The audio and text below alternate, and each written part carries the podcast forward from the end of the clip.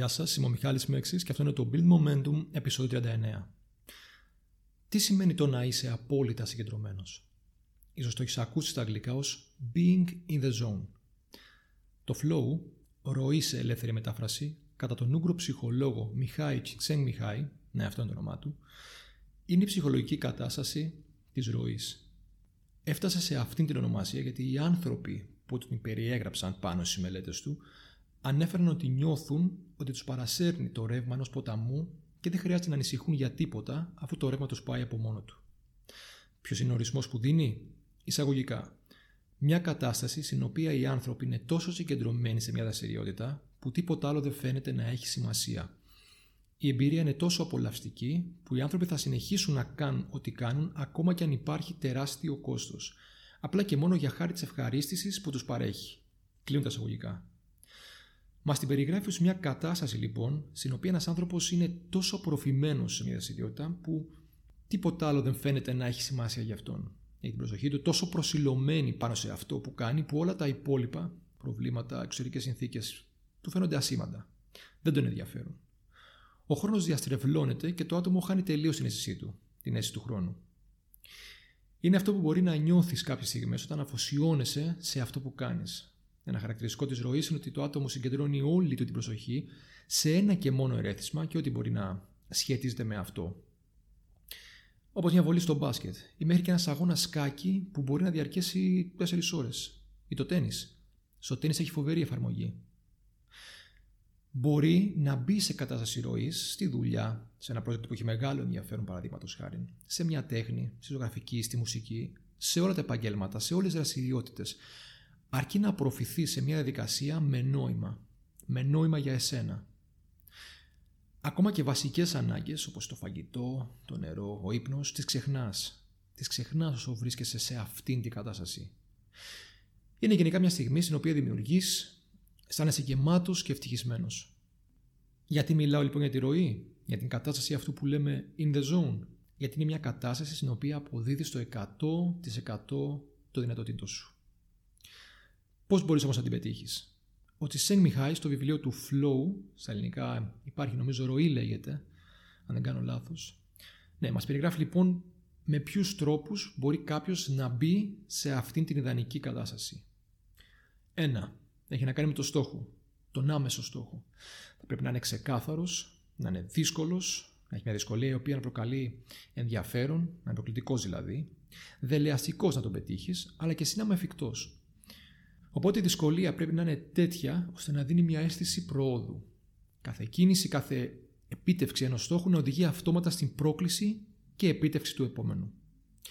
Ένα παράδειγμα που φέρνει ο Τσικαμιχάη είναι μια φυλή Ινδιάνων, της οποίας ο αρχηγός, ενώ η περιοχή που ζει η φυλή του έχει τρόφιμα, ζώα, έχει ευημερία, κάθε 25 νομίζω χρόνια ενθαρρύνει τη φυλή του να πάει σε ένα νέο τόπο και την οδηγεί εκεί.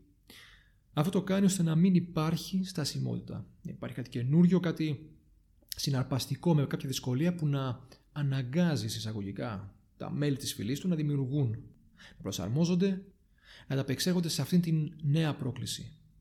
Με αυτόν τον τρόπο διατηρεί πάντα τους ανθρώπους του ενεργούς, πολύ παραγωγικούς και ευτυχισμένους. 2. Να υπάρχει ισορροπία μεταξύ της πρόκλησης, δηλαδή της δυσκολία στο στόχο ή της δραστηριότητας και των ικανοτήτων του ανθρώπου. Μια πρόκληση που είναι πολύ εύκολη σε σχέση με τις ικανότητες ενός ανθρώπου θα είναι βαρετή. Δεν θα κινεί το ενδιαφέρον και θα επιφέρει στασιμότητα. Δεν θα είναι αρκετή για να μπει κάποιος στην κατάσταση του flow.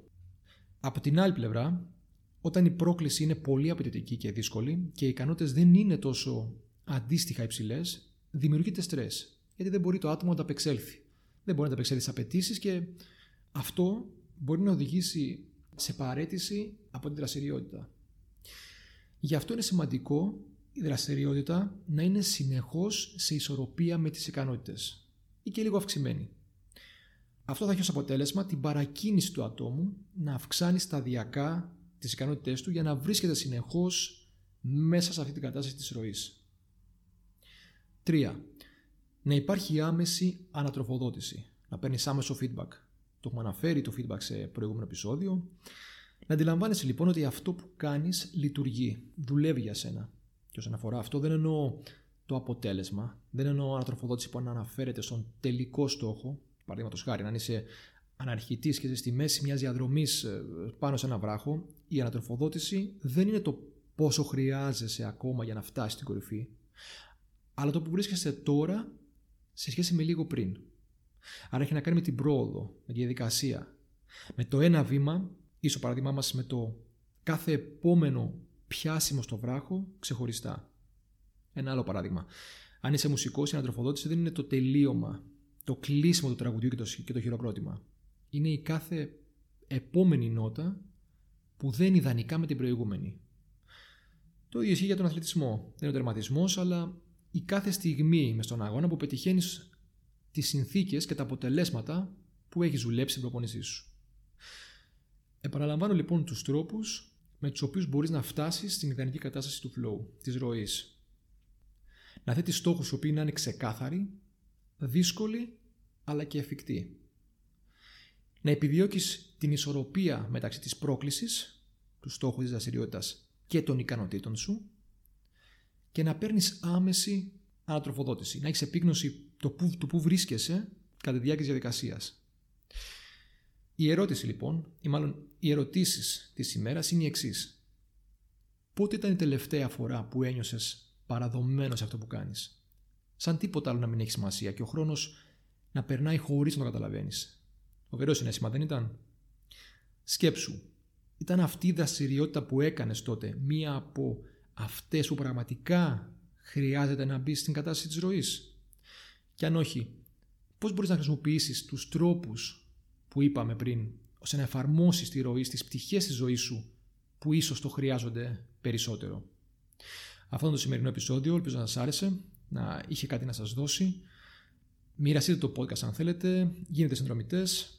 Στο Instagram θα με βρείτε με στα λατινικά Mike κάτω παύλα Mexis. Θα χαρώ να μου στείλετε κάποιο μήνυμα, να κάνετε κάποιο σχόλιο. Σας ευχαριστώ και πάλι και τα λέμε την επόμενη φορά.